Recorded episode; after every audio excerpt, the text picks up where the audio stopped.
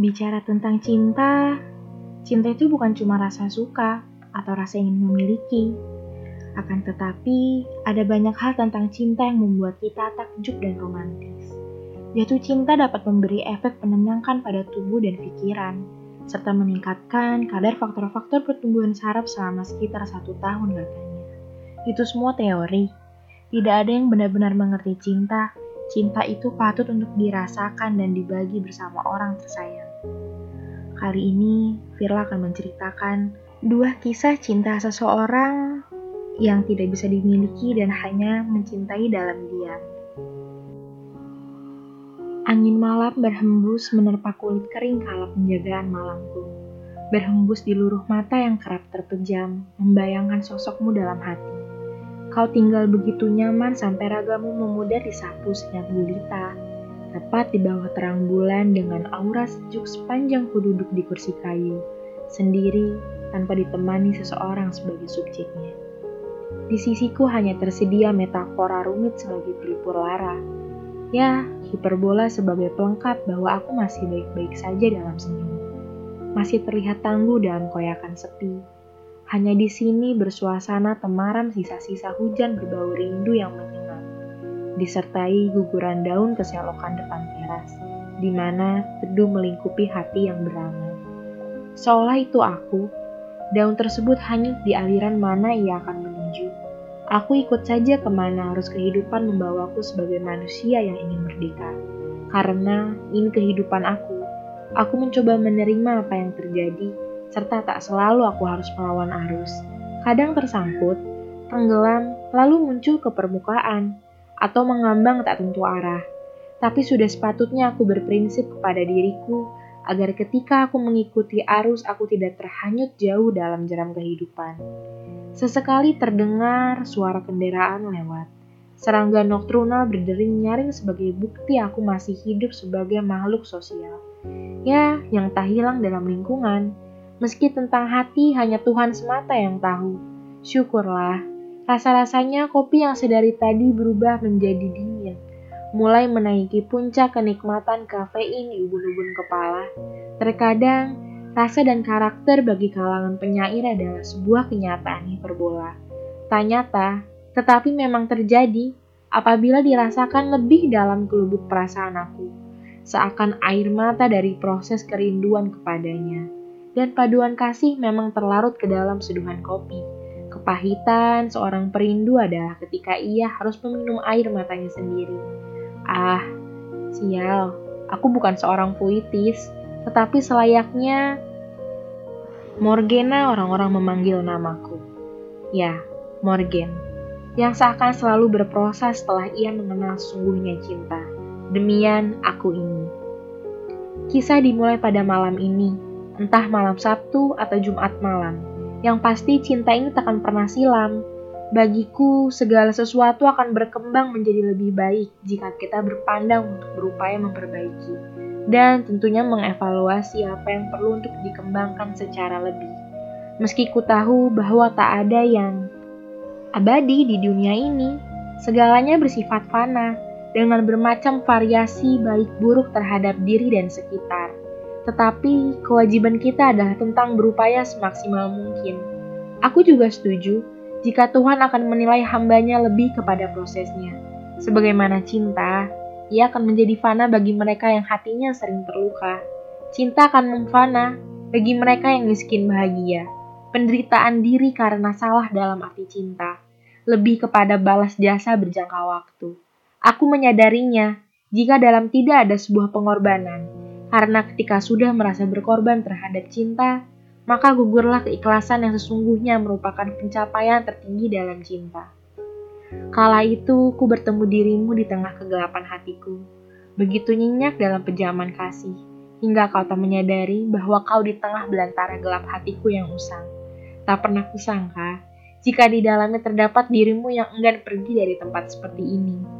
Awalnya terasa mencekam jika mengingat sebelumnya aku yang pernah bersarang di lubuk hati seseorang yang pada akhirnya justru meninggalkan luka parah tersayat akibat terjal di dalam gemerlap. Hatiku ini kulihat betapa segarnya perihku rasa. Kali ini Setelah sedikit demi sedikit aku mulai mencoba bangkit untuk pulih, cinta yang baik selalu berkembang dan seorang profesional adalah seorang yang jatuh lebih dulu sebelum mampu tegak sempurna tentunya. Ku beranikan diri menyapamu, membangunkanmu dari tidur panjangmu yang tak akan bisa ku mengerti tentang kenapa kau ada di sini hatiku. Terlihat matamu yang sayu terbuka melihat ke arahku dengan kebingungan dan tak berselang lama kau tersenyum. Suatu hal yang tak pernah kuduga sebelumnya. Hati ini seketika bercahaya memendar lampu-lampu indah menyusur jalan keluar menuju raga. Lebih dari berbunga-bunga, aku sepertinya kasmaran dari cahaya cinta. Hari demi hari yang terlewati, memulai awal kisah indah dengan rasa sukacita, membumbung perasaan jauh untuk bahagia, bersimbolis dalam ikatan kasih, hidup dalam ekosistem damai di padang luas cinta.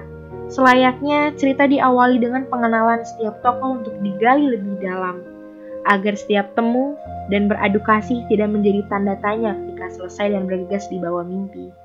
Tanpa sebuah iming-iming apa pun, aku sangat mengimpikan akan perjalanan panjang di lika-liku ini. Kehidupan disertai prahara tentunya. Kisah terbaik adalah perjalanan dengan lanskap realita dan kita beradaptasi menguak satu demi satu makna yang tersirat dalam suatu peristiwa. Tetapi tangan kita tak saling melepas. Beginilah indah suatu sandingan hidup Kesendirian yang terbekati Tuhan memuncak dalam indah ceritanya melalui seseorang. Tepat pada malam setelah beberapa pekan yang sudah lampau, kita bertemu lagi. Rutinitas sejoli yang kini sudah beranjak ke arah lain.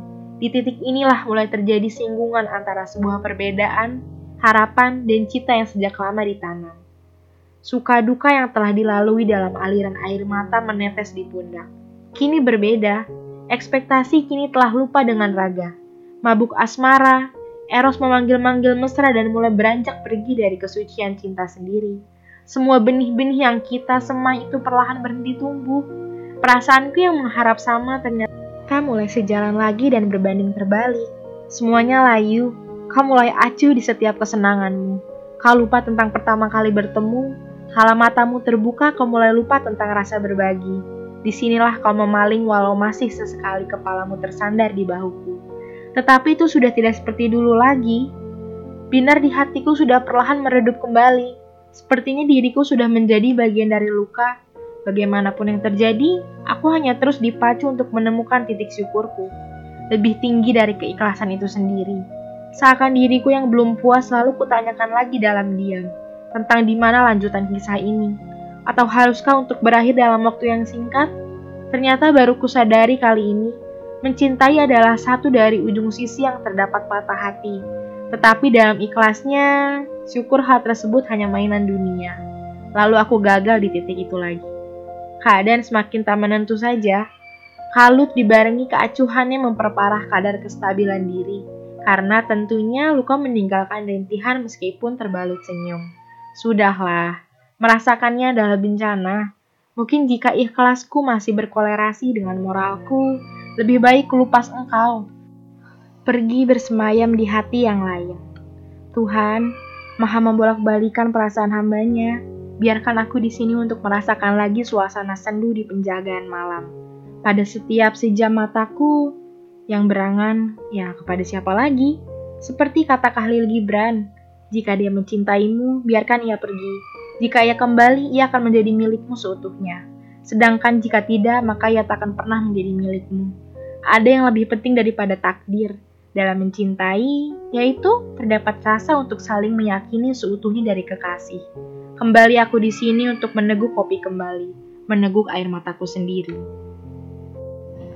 Ya, itu baru kisah satu dari sekian banyak cerita. Katanya ada dua, inilah keduanya. Dalam jatuh cinta, kita tidak bisa memilih kepada siapa kita akan jatuh cinta dan kapan waktu yang tepat untuk kita merasakan jatuh cinta. Bahkan aku pun rasanya sudah lupa bagaimana awal mulanya rasa itu bisa tumbuh. Yang kuingat hanya rasa itu masih ada dan tetap tinggal bersamaku sampai saat ini. Dalam jatuh cinta, banyak ada tipe orang dalam merasakannya. Ada tipe orang yang berani dan berterus terang. Ada pula sebaliknya, memilih untuk berdiam diri, ya, mencintai dalam diam. Berdiam untuk menahan semua perasaan yang dirasakan, Begitu pula dengan diriku. aku lebih memilih untuk diam dan tidak mengatakan serta menahan semua apa yang kurasakan. Aku bukan pengecut, aku hanya takut jika dia mengetahuinya, sikap dia kepadaku pun akan berubah dari sebelumnya. Dan itulah hal yang paling tidak aku inginkan.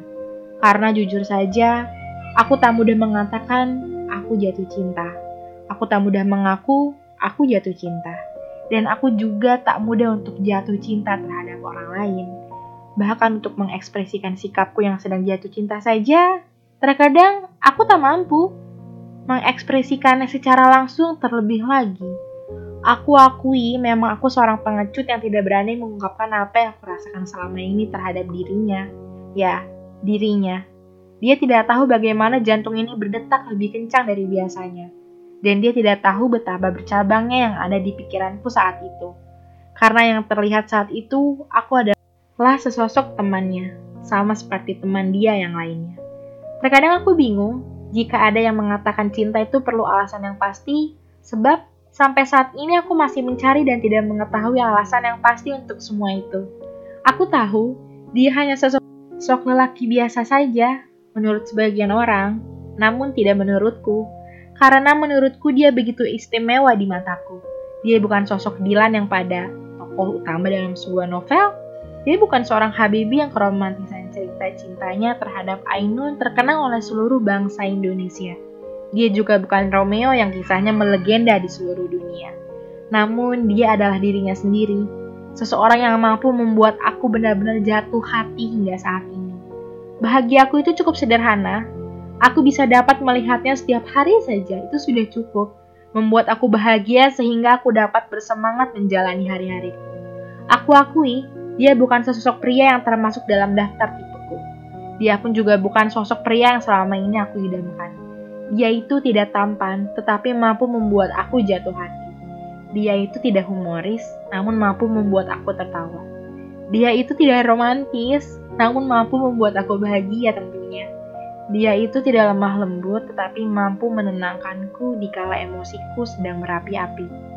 Aku senang jika bertemu dengannya, walaupun harus berpura-pura bersikap biasa saja layaknya seorang teman di depannya. Dan saat itulah di mana aku sebenarnya seperti sebuah tokoh yang sedang memerankan peran dengan baik dalam sebuah pertunjukan drama di atas panggung. Inilah kisahku. Tidak semua orang tahu, namun akhirnya menjadi sendu. Dan sampai di sini aku berbagi, sampai nanti di kelanjutan kisahku yang selanjutnya. Kisah yang sederhana, namun banyak arti di dalamnya.